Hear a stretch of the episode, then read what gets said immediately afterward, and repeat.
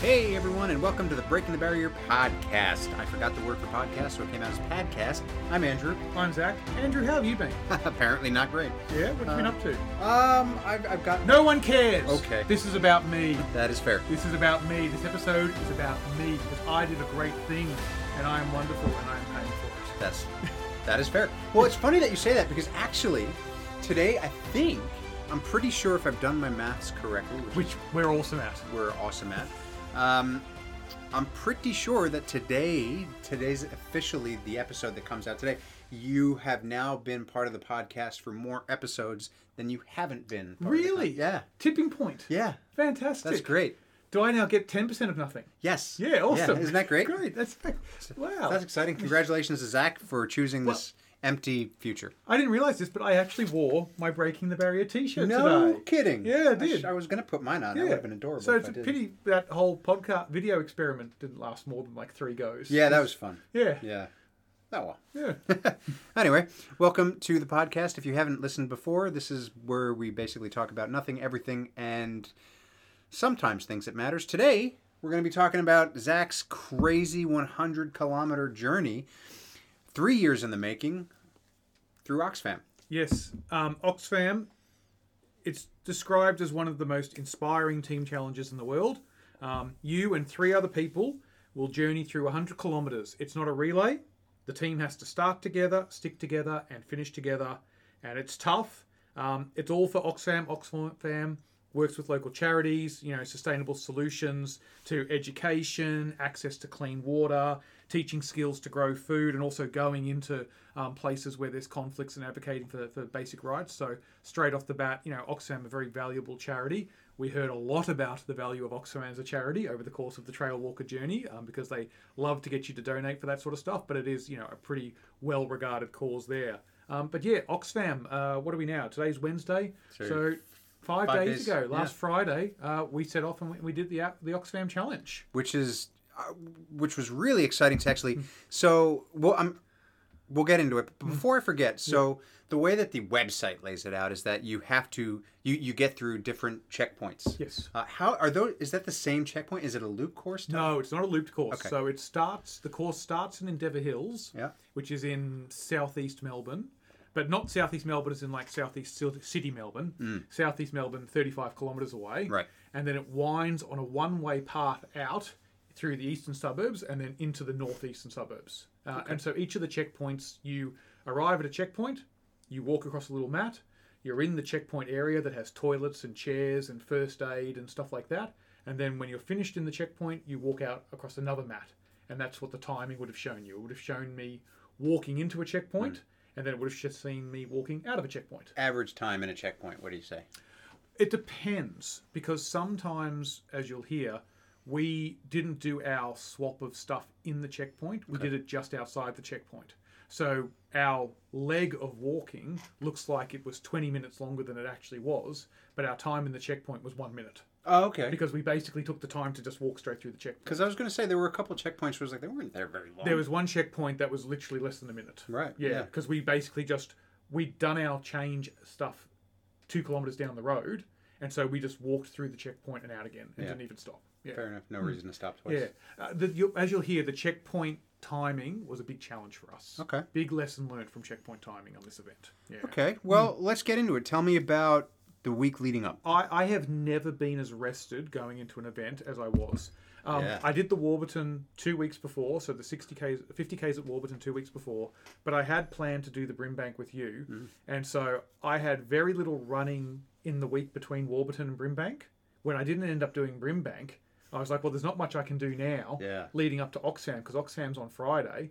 So I literally did two 10K runs in the week leading up to it Wow. and just concentrated on not overeating. Like a couple of carbs here and there, but apart from that, there was no real training I could do in the in the weeks between Warburton and Oxfam. I think I barely got 35 k's of running done, Wow. so I was extremely well rested and ready to go. What did you find that was it more walking this? So did you do a lot more walking training than anything else? So I think that's a big lesson we took away from this. We did not do a lot of walking training. We did a lot of uh, running, walking training. Sure. Uh, but we definitely, tra- even with Daryl, who was part of the team who had a sore knee. And because of that, we had a no running policy for Oh, this wow. event. Okay.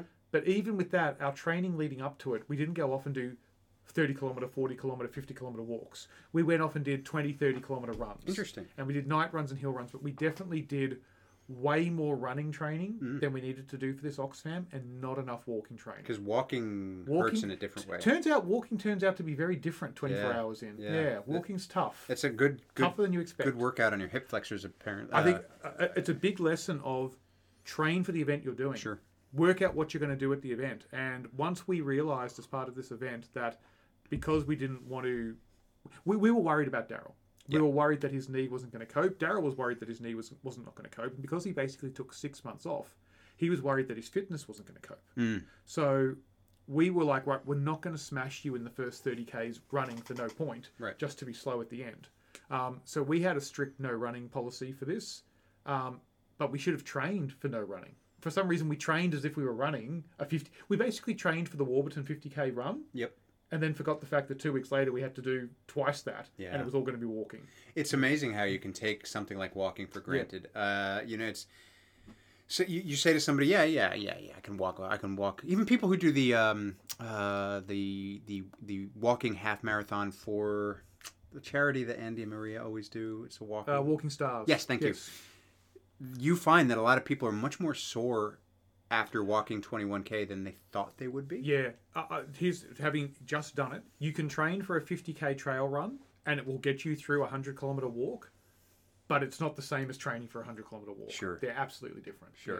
Mm. It's that's fair. It's kind of like you know you can train for 50k on you know uh, f- marathon training, but it's not quite the same. It's not quite if you the don't same. do a full marathon before. the Yeah, 50. it's not optimal. Right. Like it's not. It's it's it's good enough, and it's a heck of a lot better than doing no training at all. Yeah.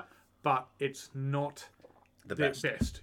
Once you start really starting to measure, right, where did I lose five percent, ten percent? Those things in the retro start to come back. Yeah. So leading up race day. Uh, so race day was an early start. Yep. Woke up three thirty in the morning. Wow. Um, Bag that. Had everything ready to go. Like everything was ready to go, um, s- to the point where I was ready ten minutes before my four o'clock pickup. Like I was literally wake up at three thirty. Everything was laid out. I, I, I actually woke up at three, and then I just sort of lay awake till three thirty. So when the three thirty alarm went off, I was like, "Ping! I'm awake. Contact lenses in. Clothes on. Go stand out the front with my gearbox."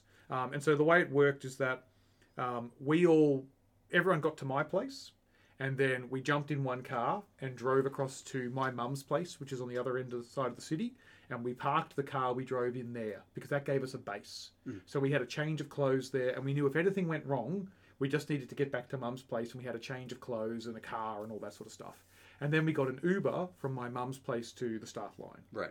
uh, meanwhile, back at home, we had another car which had all of our gear for the event in it.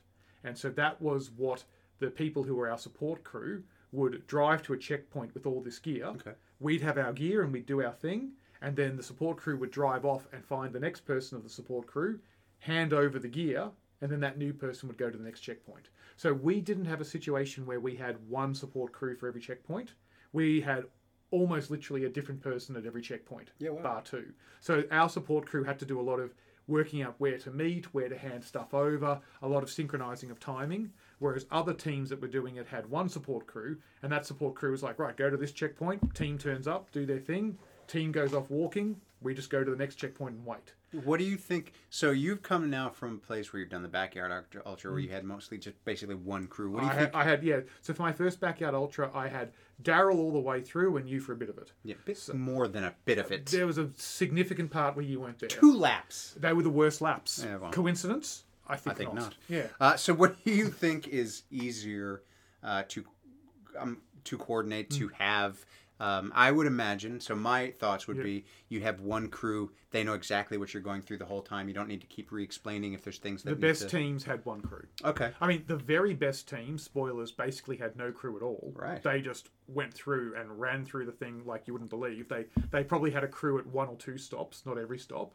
The next level of people who were trying to do it and be competitive, ish. I mean, it's not a race. you're right. Yeah, but the ones who were trying to do it to a certain time, they had one crew. Hmm. Because what we found is when someone has driven from one side of the city to the other to meet you, you don't want to just go through and say to them, "Hi, got my stuff by," and be Yeah. gone in five minutes. Yeah, that's fair. You kind of feel like you're going to linger around, especially towards the end when you're getting tired, Hmm. and you'll look for any excuse not to get back out on the trail. Yeah. Having this a new person every time can be great, but it also means you've got to explain what's happened. You've got to retell the same stories. It's like, yeah, yeah, it's tough. W- One one crew based on the same side of the city as the event. That's the optimal way to go. Okay. We we were at a disadvantage because we were coming from the west. So all of our support crew, bar, bar my brother-in-law, had to travel an hour to get to us an hour back. Hmm. Right. So that's a lot to ask. Yeah.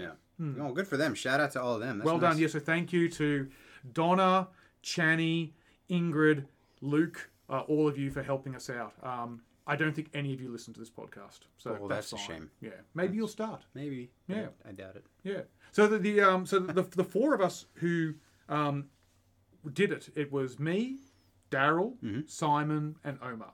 Um, so the El Pace Bros. Um, Daryl, Simon, and Omar had tried to do this event in 2020. We'd all tried to do it in 2021. COVID. We've spoken about that before on the podcast. Have we? I think you know what it is if you don't go back and listen to 20 episodes. Um, but yeah, they said at the start line, they said, hands up if you entered last year and it got cancelled. And a whole bunch of people with their hand up. And like, hands up if you entered the year before and it got cancelled.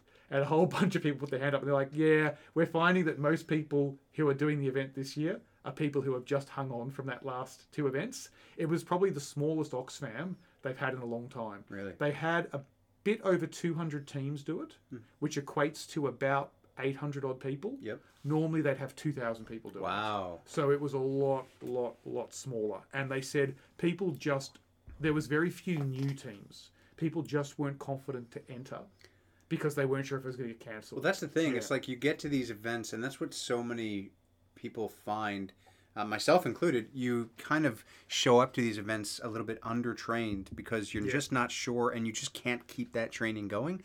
So something like this, potential 24 hours, you're like, if you're undertrained, Yep. you're not going. Exactly right. Yeah. So if you don't know that it's going to happen, you're like, well, why would I bother? Yeah, so, yeah. so for that, we thought that okay, well, the teams that did turn up were going to be pretty schmick. Um, Schmick, Yeah, we thought that you know there's going to be some hot laps out there. I like Schmick. Um, so we were at the 6 a.m. start. We were at the very, very first start. Um, that was for t- a lot of teams who were doing the 6 a.m. start were teams that were like, we're going to go through nonstop. Hmm.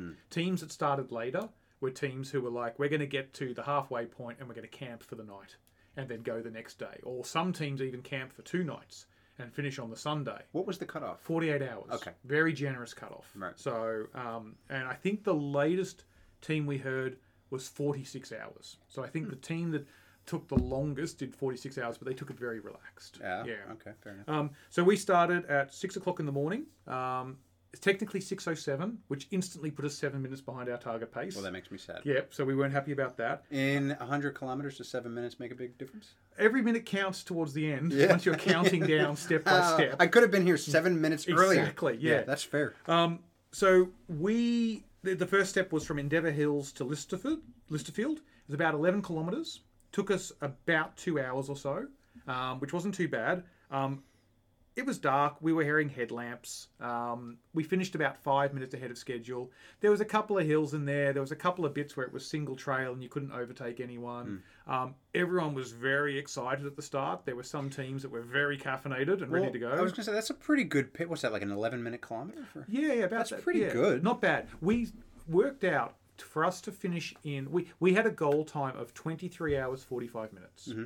and that included half hour breaks to forty five minute breaks at the rest stops, and walking an average of five kilometers an hour. Yeah. Okay. So, and we that was like we were like that's the minimum. Hmm. With Daryl's knee, we were like that's what we feel comfortable doing. If we can go faster than that, great. But we feel like 23 hours 45 minutes is a reasonable target to go after. And we were five minutes ahead of schedule after the first stage. Pretty uneventful stage. You know, everyone's full of energy, talking about stuff.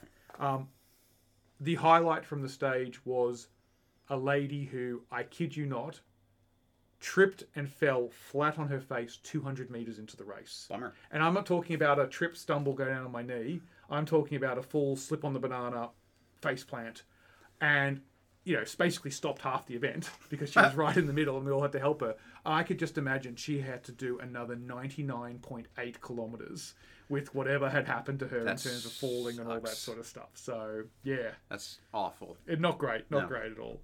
Um, but yeah, to give you an example, the first checkpoint we were through in a minute. Okay. So we we knew that we weren't going to have anyone meet us at the first checkpoint. Yep. So we just carried everything on our backs for two checkpoints. Got to the first checkpoint, walked straight through. So, what did you have on your person at any given time? So I had uh, a run. We all had running vests. We didn't take backpacks. A lot of teams took backpacks. Okay. Uh, a lot of the teams that were trying to go a little bit faster took running packs. I'd have a liter of water. I'd have a emergency kit with like bandages, um, s- poncho. Um, I'd have a jacket in there for during the morning and night stages, but I dumped that with my gear during the day when I didn't need a jacket. Yep. Um, I'd have two packets of like trail mixy stuff, like combinations of nuts, snakes, coffee beans, uh, Cliff bars, couple of Snickers. So I was always carrying a couple of packs of trail mix, uh, phone, uh, headphones, sunglasses, that sort of stuff. So basically, um, probably heavier food than you would do on like a race Yep. where if you you know you'd carry gels on a food but this was a race this was an event where you couldn't do gels gels would have just gone through you and destroyed you after eight hours Sure. you needed to have proper food Yeah. so it was like this is not a time for protein bars and stuff this was a time for dates nuts sultan like stuff like that Yeah. and again trying not to have too much dried fruit and stuff because that can also play I can havoc also with mess you with you. Yeah, yeah. I actually found that in the middle of the day, when I wasn't having a proper meal at an aid station, um, potato chips are always good. Beef jerky, yeah. really like A the lot of beef sodium jerky. too. That yeah, can, a lot of salt. will that help was you out. really good. I enjoyed that as well. Um, so that's basically what I was carrying. Yeah. Um, so the next stage was Listerfield to Ferntree Gully. Yep. Again, relatively flat. There's a couple of hills now and there. Um, they felt like hills at the time, but once we got to checkpoint, just the third stage, we realised they weren't hills. Um, and we actually started to fly. Like we were going so fast in the second stage. I don't know why. I honestly can't tell you that we were running ahead of schedule to meet Donna at checkpoint two. Mm. Checkpoint two was a checkpoint where no one could come visit, but we'd arranged to meet her down the road. But we got there so early, and she, of course, had to come from the other side of the city that she was running a little bit late, that we got to the town of Upway, and we're like, what do we do? And thankfully, I had to go to the toilet, um, which sent me all around Upway trying to find this damn public toilet to figure it out, whilst the guys just sat there on the side. And then Donna turned up, changed shoes, so we changed out of road shoes into trail shoes because the next two sections were a little bit more complicated. No vapor flies. No vapor flies on this. Fair enough. Didn't probably didn't need trail shoes. Okay. Th- It was pretty dry. There was no. There was like one mud puddle. Yeah. So uh, you probably didn't need trail shoes, but just gave us comfort. Yeah. Um, to do it, and it was just nice to change shoes. Like Yeah. after what would have been would have been twenty four k's at that point. It was just nice to put a different pair of shoes on. Sure. Yeah. And s- and so because we did that, because we did our checkpoint two on the road, our time for the checkpoint looked pretty long compared to what we thought we would do. But we were in the actual checkpoint area for 26 seconds. Okay. Yeah. So we walked in, turned around to walk out, and the guy's like, "Do you want some fruit or anything?" We're like, "No, we're good." We, we grabbed all our stuff down the road. We had a coffee down the road and all that sort of stuff, and off we went. So, stage three, 86 kilometers to go at this point. Yep. This was the tough stage. Um, Hey, this is wait. the Seventy-six kilometers. uh, yes, 76 kilometers. Yeah. to go, Okay. correct. Sorry, Yeah. I'm I'm Yeah, with you. No, you're right. 76 kilometers to go at this point. This, Math. this was the toughest stage. Yep. This was the thousand steps out at the Dandenongs. Oh yeah, I've done that. That sucks. Yeah, so we don't actually do the thousand steps. Oh, good. Oh. We do the trail on the side of it, which is even worse because it's slippery trail. Yeah, bummer. Like the steps are actually easier because then you can at least step, get your footing, step, get your footing. Yeah. They're a pain in the butt to go down, but they're actually better to go up than this trail. This trail you're like slipping all the time. And this was where we were like most worried about Daryl. And this is where Daryl probably struggled the most with his fitness. His knee didn't hurt him at all, but his fitness was definitely behind me and Simon and Omar. Omar was going great. Omar was like, oh man, I really wish we could do some running. He's a closeted freak. Yeah, Omar did really well on this event all the way through until like maybe halfway through the last stage. Then I think the fatigue of 24 hours started to get to him. Yeah. Daryl, Daryl's worst part was stage three. Okay. Daryl was like stage one, stage two. Oh, geez, you know, I'm, I'm really worried I'm not fit. Stage three, okay, noticeable that he wasn't as fit as normally. Daryl would barrel up the hill ahead of me. Yeah. Daryl's like a mountain goat. So normally up a hill he would have just gone whoop, and I would have been sitting there looking at his ass the whole time. This time I was in front, so I'm like, okay, Daryl's fitness is obviously not there. Yeah. If I'm in front of him going up a hill, um, but but even still, we got through like another, we found another 10 minutes or so. Right. So we got into checkpoint three, and we were 25 minutes ahead of schedule. So we were that was our, our lunch break. So we were getting Donna was meeting us for the second time, bringing us some subway and stuff, um, and we had 45 minutes planned there Yep. for like a lunch break. But by the time we got in 25 minutes early, and then we were like, well, we're kind of up right now. We got out on the course, um, like s- bang on where we were needing to be. Um, and so at that point, we're like, we're starting to reassess time. Like at that point, we're messaging the support crews going, we're half an hour ahead of schedule and we've done the hardest bit of the course Mm. and we're all still feeling okay at this point. What's, you know, and the support crew are messaging back going, well, you know, some of us have to do stuff over here in the West before we drive over. So can you slow down? and we're like, no, we're not slowing down. We're, whilst the going's good, we're going to get going. Like, Yeah. we're going to keep pushing on with this. Um, they had these tokens every 80 to 100 meters. They had a reflective tag Okay. hanging, which was which would guide you on the course. And Simon and I got into a competition of we had to tap every one, which in some cases meant we did a detour four minutes four meters off the trail to go tap this thing and run back, and then we were hiding it from each other, and it was it was high spirits. This was easily the uh, the the freshest bit of the, Yeah. the course where you know Daryl was happy that he'd gotten through the big hill. Omar was feeling great. Simon was still feeling good. I was fine. This is it. This is uh, grace. This is And this The is crest, how, ma- yeah. how many kilometers in again? so at the end of this, we'd have done 35 Ks. Okay. So 35 Ks in, everything's going to plan. Great. Yep. Stage four. Yeah, it's when you say that everything's going to plan and Yeah. there's a little bit of pause. It's like that's generally where things start to stop going to plan. I wouldn't say the wheels fell off in stage four, but the wheels, so we, looking back, the wheels started to wobble. Got some flat tires, maybe. Yeah. Yeah. So partly because, according to our plan, this was the fastest we did compor- uh, compared to plan. So Hmm. we were meant to do this stage in two hours 40. We went sub 220.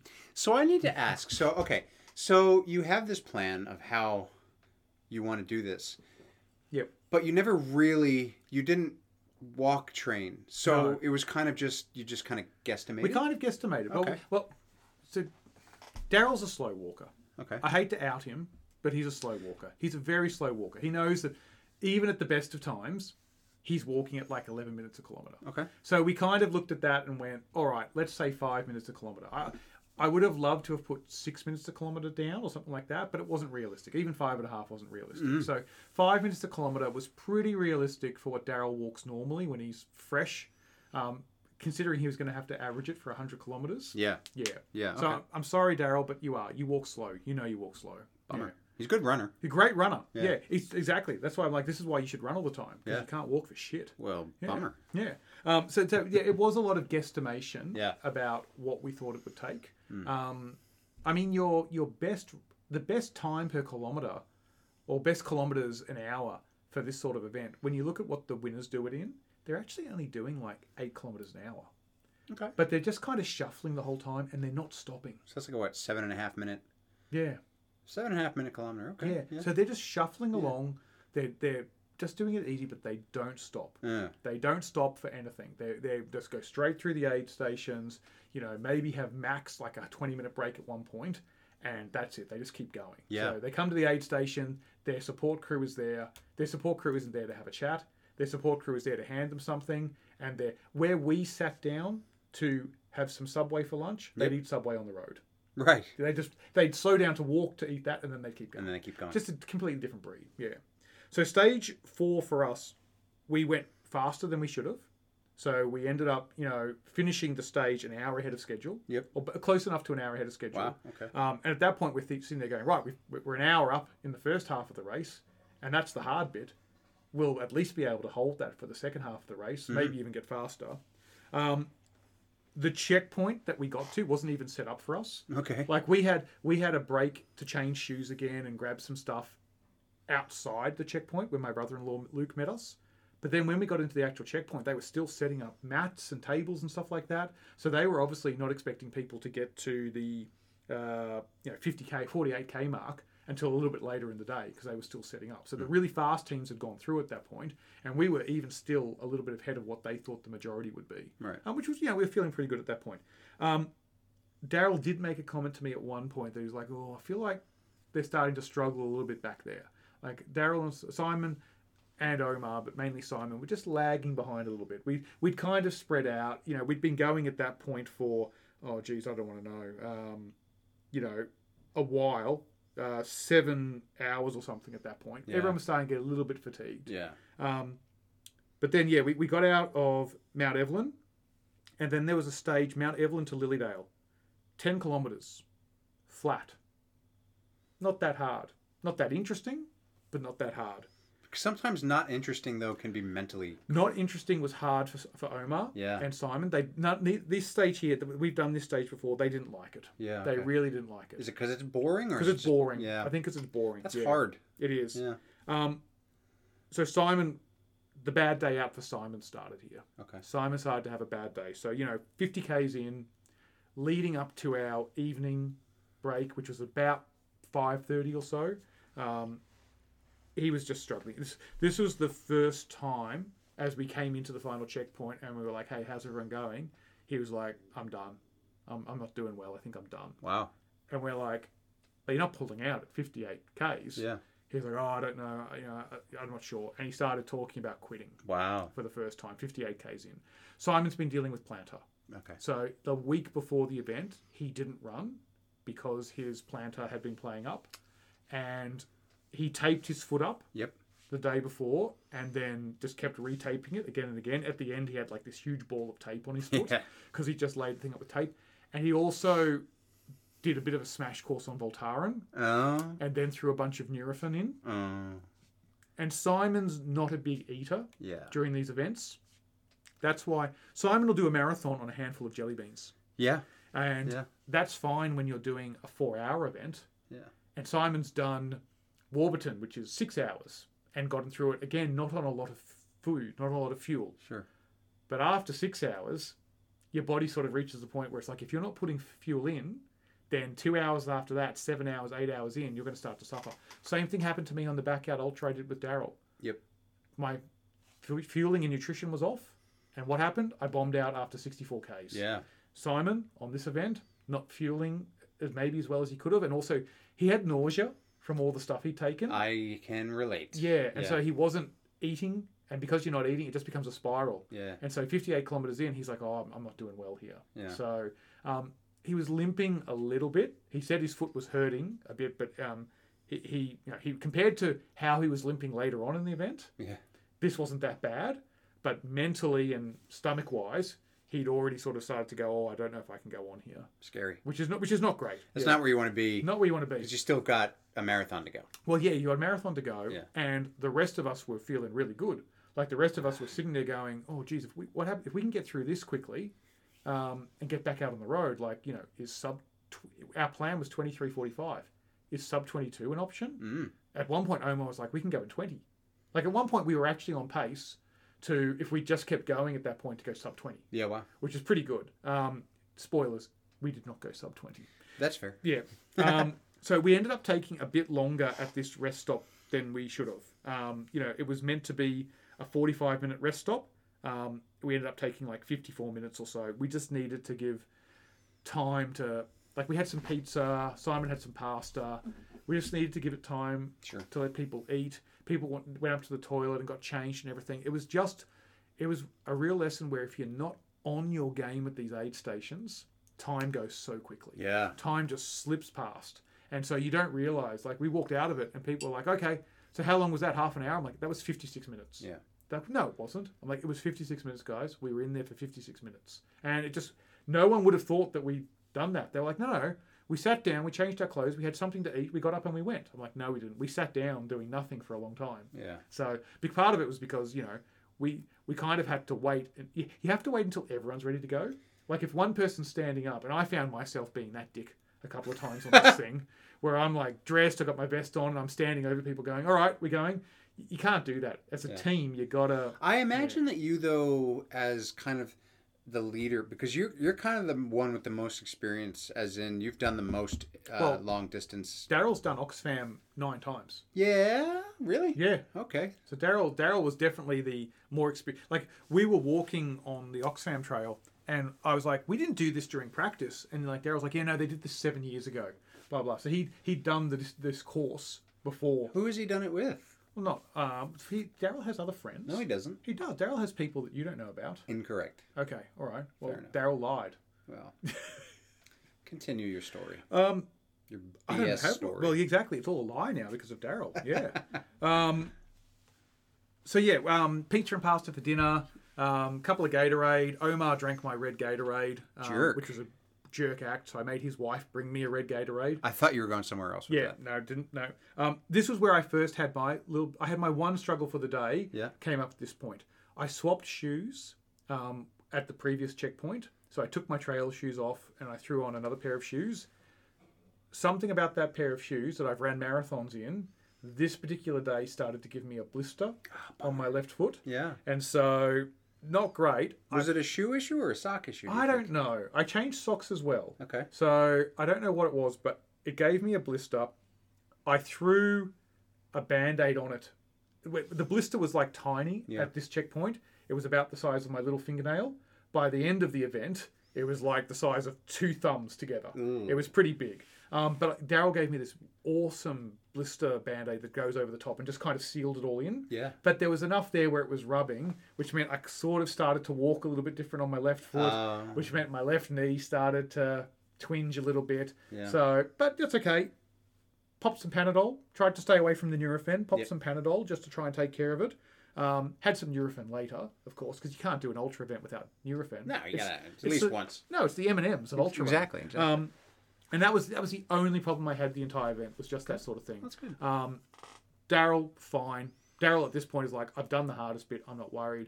Omar still really energetic. Omar still sitting there going, I wish we could run. I wish we could go faster. Like he was still ready to go. Simon at that point, we we get the football was on, and so he Okay. was watching Buddy Franklin try to kick a thousand goals, and so he was walking with his phone, streaming the football, with- sometimes with headphones on, Yeah. sometimes just walking, just distracting himself. Yeah. like literally stage um, six to set uh, stage six, which is Lilydale to Croydon. It was all about just getting Simon through. yeah. Um, it was 12 kilometres. At the end of this, we had done 70 kilometres. We had 30 kilometres to go. Um, we gave a lot of time back on this leg. We were meant to do the in like two hours 25. We took over three hours. Oh wow. Um, we had uh, the checkpoint that we were meant to meet uh, Ingrid, Omar's wife, at. We told her to go to the wrong checkpoint. We told her to go to a checkpoint based on last year's course, Ah. not this year's course. So we lost a little bit of time Yeah. when waiting for her to come there. And then, you know, same thing as the checkpoint before when we saw Channy. Same thing as the checkpoint two before that where we saw Donna. People have driven all the way over here, so you need to spend a little bit of time with them. So we probably against a 30 minute checkpoint with Ingrid spent nearly 50 minutes. Yeah. So we were slower on the actual walk, and then we were slower in the checkpoint. And next thing you know, that hour or couple of hours that we were ahead of schedule has come right back. Yeah. So I think we left um, that final checkpoint, um, and we were make maybe 15 minutes ahead of our schedule. Yeah. At that point, we, we kind of lost a lot. Um, you know the the it was dark at this point, so headlamps were definitely on. We'd been walking in headlamps for that point, so I could not tell you what the scenery was like at this point. I could not tell you where we were walking, what we were seeing. We were kind of on footpaths, kind of on gravel trails, kind of in parks, but kind of walking behind houses. It was, you know, a- apparently the guys have done the walk during daylight hours, and there's not much to it, Okay. but you know, it, it was what it was. Fair enough. Yeah. You're 70 kilometers in. Do you really? Seventy kilometers in, yeah. Now, Scenery's scenery. yeah. now it- it's funny because at this point, I'd always said to the guys, if we're going to walk, let's walk to the 70 kilometer mark. We know that we're seeing people at checkpoints all the way up to there. yeah. Let's not wreck ourselves and injure ourselves and then have to rock up to one of our family and embarrass ourselves. Let's just get to the 70 checkpoint. And then after the 70 checkpoint mark, if people feel like doing some running and doing some jogging or stuff like that, let's see how we go. It was not an option. So Fair. uh, I, I think Daryl could have jogged, but probably wouldn't have been the best thing. Daryl just stayed flat through this entire damn thing. Okay. Like Daryl, the rest of us were like we were high at the start, and then over the course of the event, we gradually came I've down. kind of noticed that about Yeah. Daryl when I've run with him a few times, a couple times. You know, Yeah. is he just kind of? It's just kind of focus. There's never really a point where you're like, oh, he's in real trouble. No. And if he is in trouble, he just kind of sits there, does his thing, but he never kind of Yeah. gives you the feeling that he's in trouble. Yeah. Daryl will be flat until he finishes or he decides to stop. Yeah. Like I think there's been two runs I've done with Daryl where we've been trucking along and everything's been fine, everything's been fine, and then he said, I'm done. He's just very matter of fact. The rest of the time he'll just go through. Yeah. Whereas Simon tends to peak and have these great things and then at a certain point drop off really quickly. Yeah. It's like, hey, Simon's going great, and then bang, he's dropped off. And that's what this was like. First three stages, first four, four stages with Simon, everything seems fine. Stage five, I want to quit. And then at that point, it was just getting him through. Omar just complains from the start. Like, I think Omar was complaining like three weeks before this damn thing Yeah. and just kept that pretty much going through the entire event. That's the Latino Yeah. blood, man. he just whinges the whole way. Yeah, that's So, uh, that's you know. like, my family does that. Omar's the funniest thing with Omar is he bought a GoPro. Oh yeah, And so he had the GoPro and it was set up and he was going to videotape everything and he had it on the little extender stick and all that sort of stuff. So as we approached, he was going to you know, put the selfie stick out and photograph us all and videotape us all. Broke the stick in the first six kilometers. had to hold the GoPro Wow. in his hand the rest of the time, uh, which he was very happy with. Um, and then couldn't understand. He spent like six dollars on an accessory pack for the GoPro that had like fifty things in it, and can't understand why he didn't get quality. So passionate Yeah. and cheap. Um, that's Omar. Yeah. that's fair. Um, so it's uh, second last stage. Uh, the stages got really big at this point. Okay. So the stages up to that point had been like 12 kilometers, 10 kilometers, couple of 13 kilometers.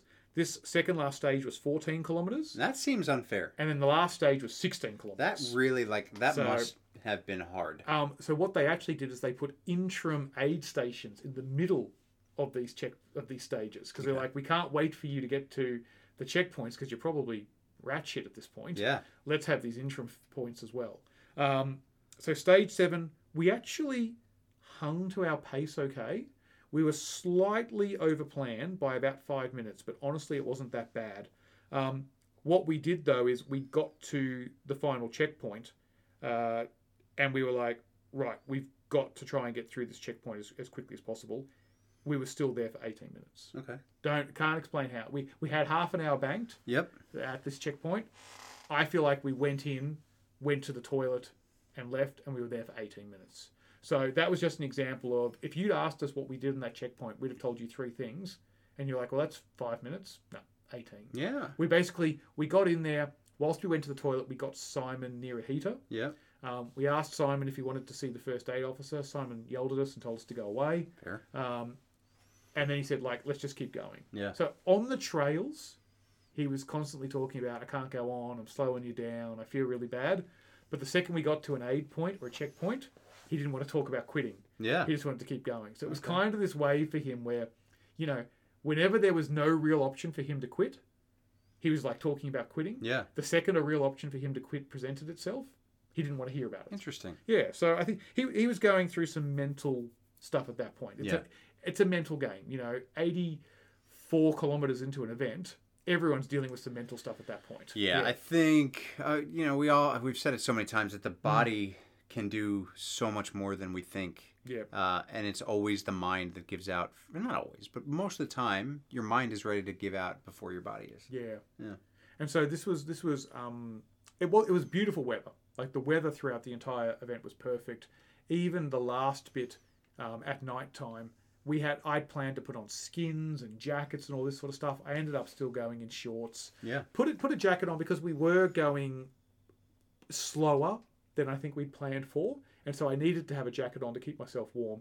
Simon was down to about 14 minute kilometers at this point. Okay. So compared to an average of 11 and sort of you know uh, thinking that we could do like you know low tens we were definitely at the 14 uh, minute pace stage 7 was was not great he actually got faster like the closer we got we, we had a look at the numbers on monday the closer he got to the finish his pace started to come up a little bit it's like he could sense Yeah. the finish was coming. But there was that point where, um, you know, we got through the seventh stage, got onto the last stage, 16 kilometers, pitch black.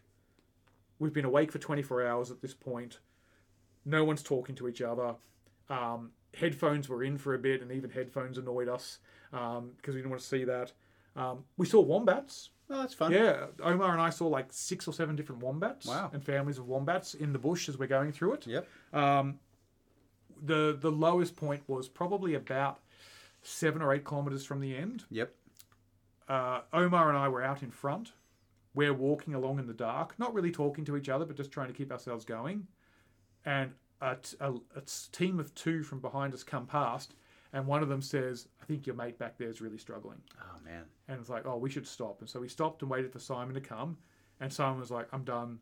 I'm quitting." And we're like, "Well, you can't quit now, mate. You've got to at least get to the next uh, rest stop." Yeah. And he's like, "Nah." And he reached out and he grabbed the little reflective tag and he said, "I'll just call the number on the back of this and tell them to come and get me." Wow. And he had his head down, and the three of us looked at each other like, "What do we do?" Yeah. Like, what do we do right now? And then someone said something, and he was like, ugh, and started going again. I would give anything to know what that person I, said. I, I think Daryl just said, come on. Come on, mate. Like, Oh, that's- come on. And he was like, oh, if I have to. It's like when you try and tell a toddler Yeah. to clean their stuff out of the bathroom. He's like, oh, if I have to, I'll do it. Oh. Um, so this was about two hours to go before we finished, and we pushed through, and we got to the checkpoint or the midpoint checkpoint, and they said to us at the start they might be unmanned. This one actually had people there, and I was like, Simon, do you want to go in and get your foot looked at? No. "Oh, what are you going to do? Just keep going. Just bloody keep going. I'm like Fair enough. all right, we'll just keep going. And so we just kept going. So the last seven kilometers, we just took time getting through.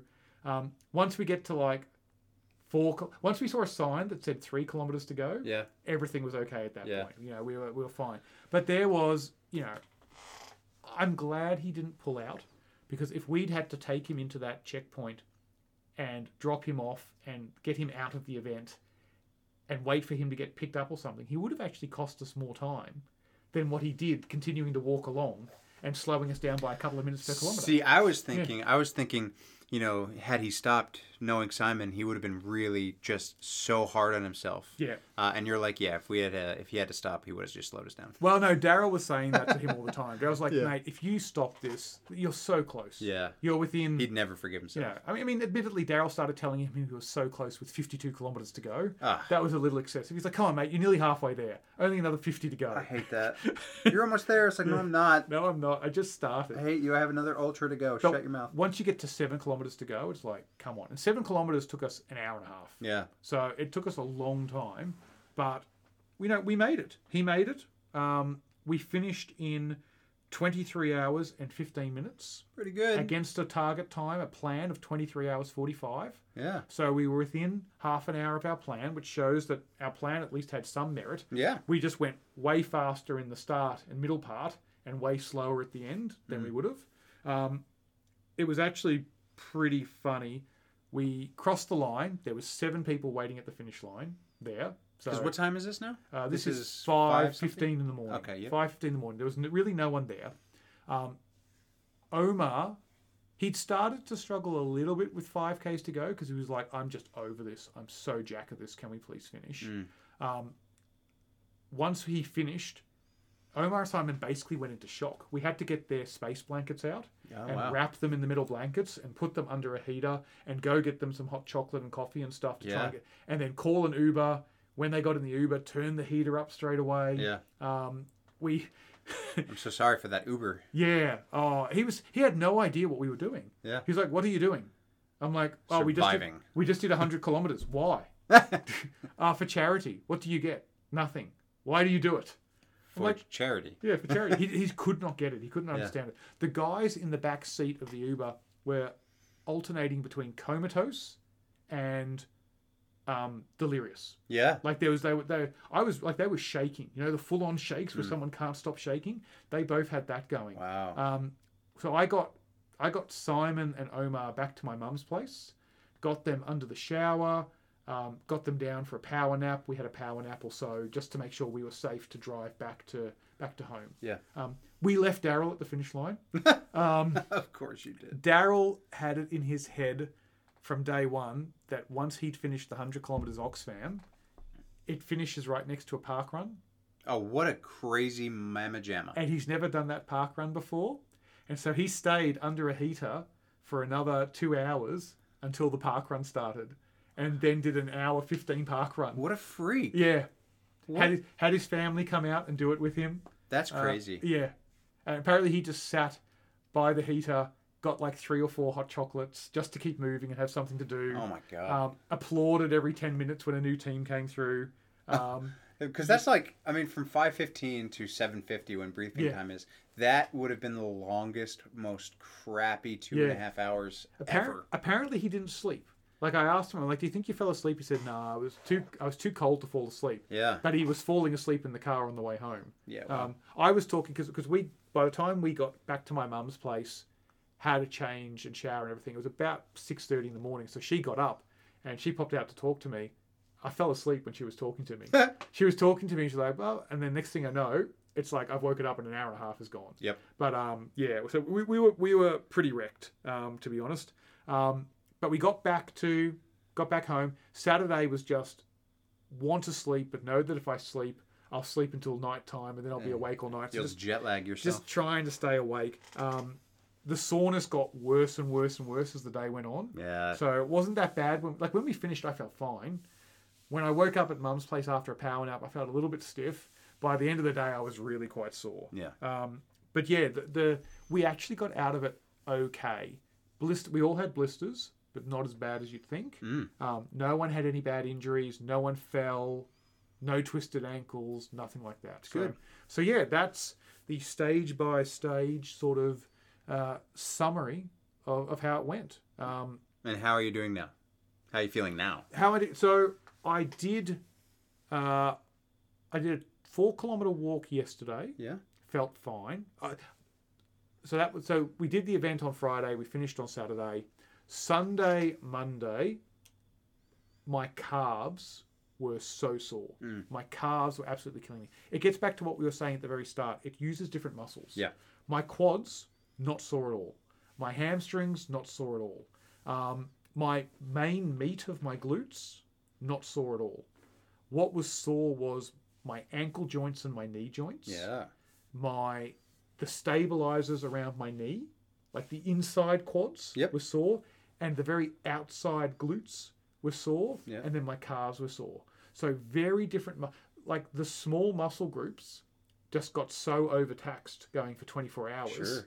that they were killing, but the big muscle groups that I'm used to running with, they were fine.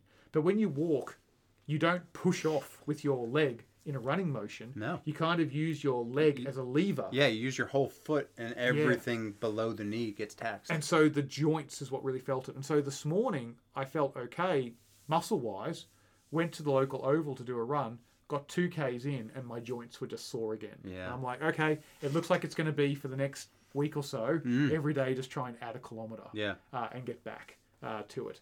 Um, but yeah, apart from that, uh, my, my immune system's pretty shot. Like I feel tired. Yeah. Um, I donated blood on Tuesday, Ballsy. and I was like, the lady's like, "How do you think? Uh, how are you feeling?" I said, "To be honest, I feel tired. I'm really interested to see how my hemoglobin goes." Yeah. Because I was like, "Have my iron levels been so deplenished?" You know from what I, doing the event? I would Yeah. love to see for either one of us on a big event get one of those patches that actually takes all that data as you're going. That would be amazing. That'd be. I think we should do that. But yeah, we should. It was it was crazy, but but overall, I'm feeling good. I saw the boys like we were all terrible Mm. on uh, Saturday, Sunday, but I went and saw them on Monday night, and Daryl was like, "Oh, I could run tomorrow if I needed to. I don't want to. and I'm not going to, That is fair. but I could if I wanted to." Um, Simon is oscillating between I'm never going to run again to maybe I'll let you sign me up for next year.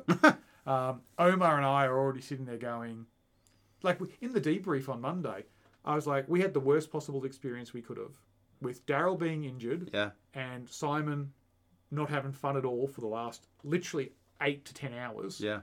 and we still went twenty three fifteen. And to put it into comparison, twenty three fifteen puts us as team forty five Okay. out of over a two hundred. That's nice. So we're in the top twenty five percent. That's nice. Only thirteen teams went under twenty hours. Wow. So I think we conservatively, if we finished this one in 2315, I think we could have done 20.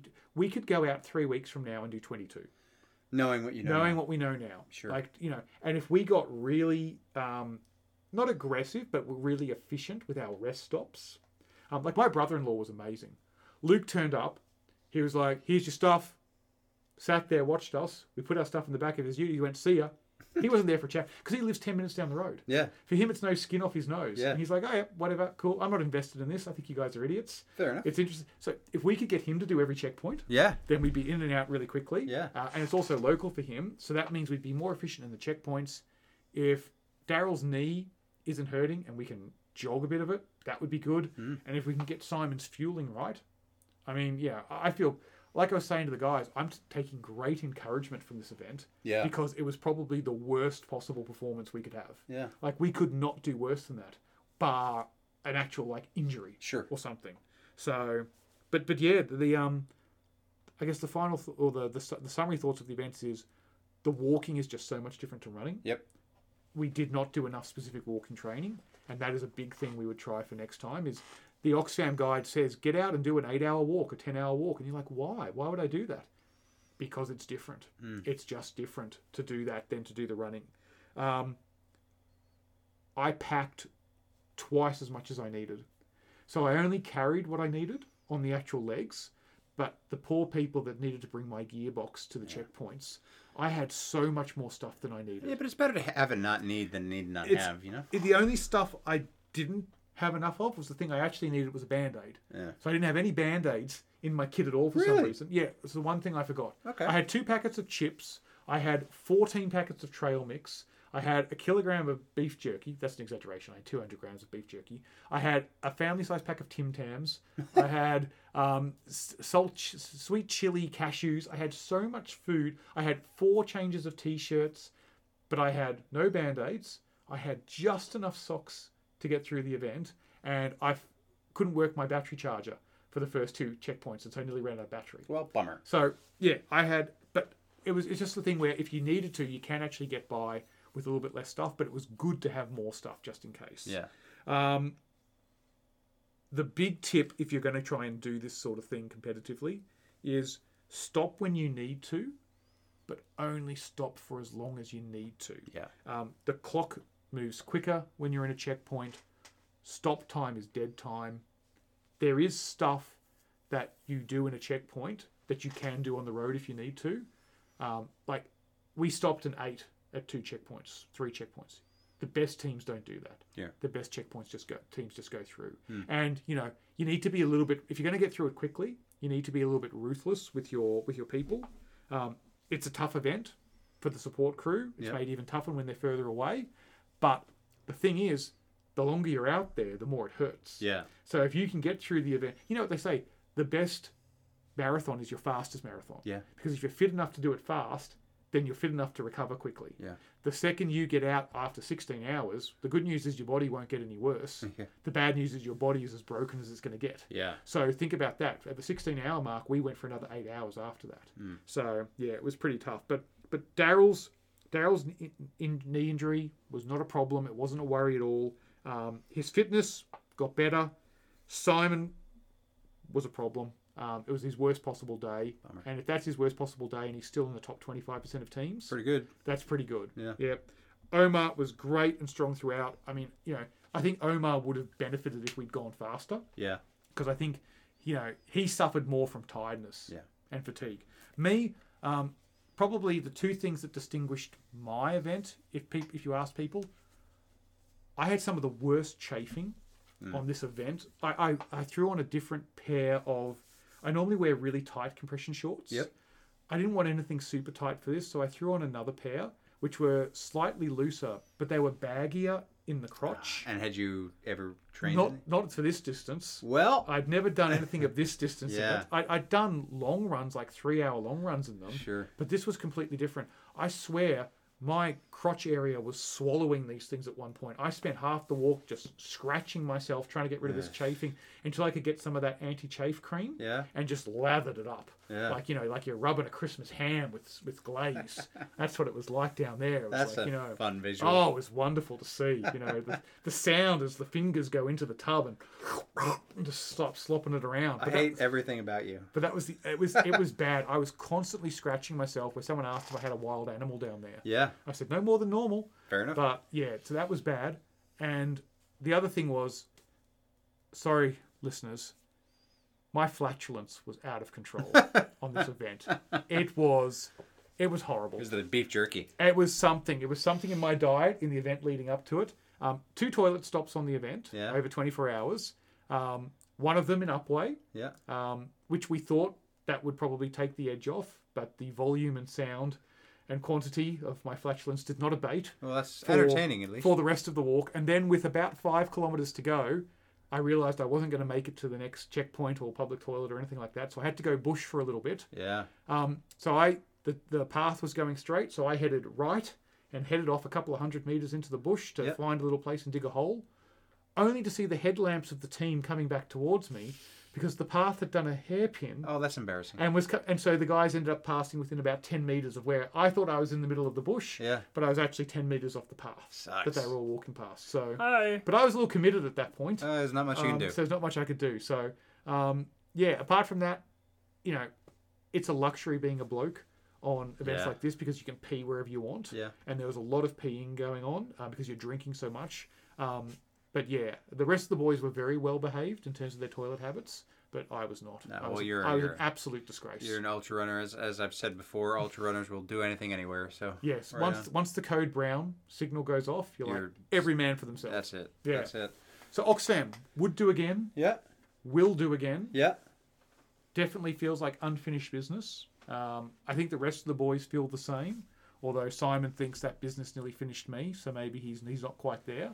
Um, but but I'm immensely proud uh, of what the guys did, and like I said, worst possible performance I think we could have, still in the top twenty five percent. Yeah. Well, congratulations to all of you, man. That's, Hmm. Thank you, That's man. Hmm. amazing. I'm glad you guys finally got a chance to do it. I'm glad you went into such detail, especially at the end there. Thank you very much. Yep.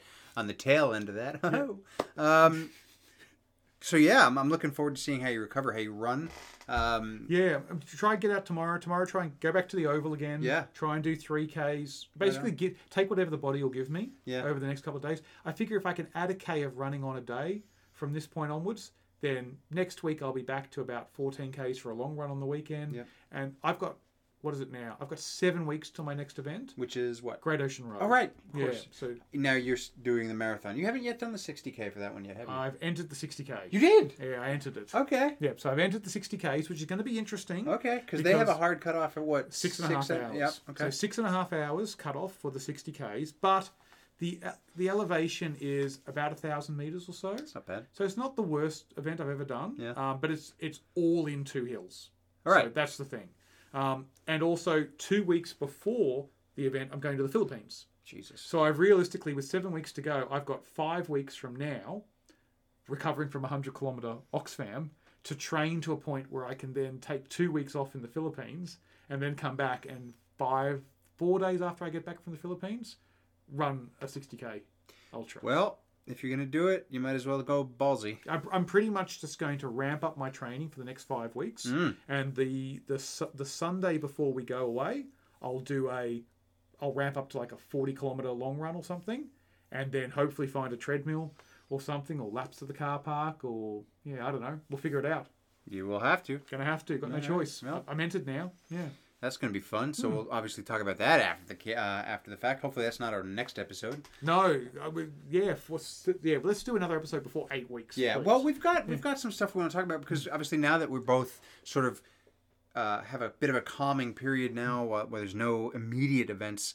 Uh, you know, we, we we do have ideas coming out, so we're hopefully going to get back into that, you know, how to sort of um, type of episode. So we'll talk about different types of runs, different types of training, different types of pretty much everything, and and get into some kind of technical stuff for those of you who love that stuff. And we should try and do find another interview. I think I think so. Uh, matter of fact, oh yeah, that's right. I haven't told you about this. We do have another interview coming from uh, Mike Ginsell. So he was Okay, he was yeah, on the podcast. yeah. He's, he's one of my clients. Uh, he just ran his first 10k, Ooh. uh, and he did much better than he thought he was going to do. So I coached him through that. You know, just just you know, a very very light coach uh, program, uh, kind of couch to 10k, and he only had like six weeks, so Yeah. it was kind of a crash course, and he did great. So we're gonna hopefully set that up in the next week or two. Awesome. Uh, Done. so there you go. Right on. Anything else? No, that's all from me. All right. Well, look, everybody, Thank you so much for listening to this episode of the Breaking the Barrier podcast. Congratulations, Zach, once again on Oxfam and now being part of the podcast more than you haven't been part of the podcast. And congratulations to Omar, Daryl, and Simon. Indeed. They were there too. You know, everyone needs their you know backing band. You know, Diana Ross had the Supremes. I've got Elfie's Bros. I love it. I love it. We got to get you guys a theme song. All right, everybody, thank you so much for listening. We will catch you out there on the roads, the treadmills, and the trails. We will catch you next time.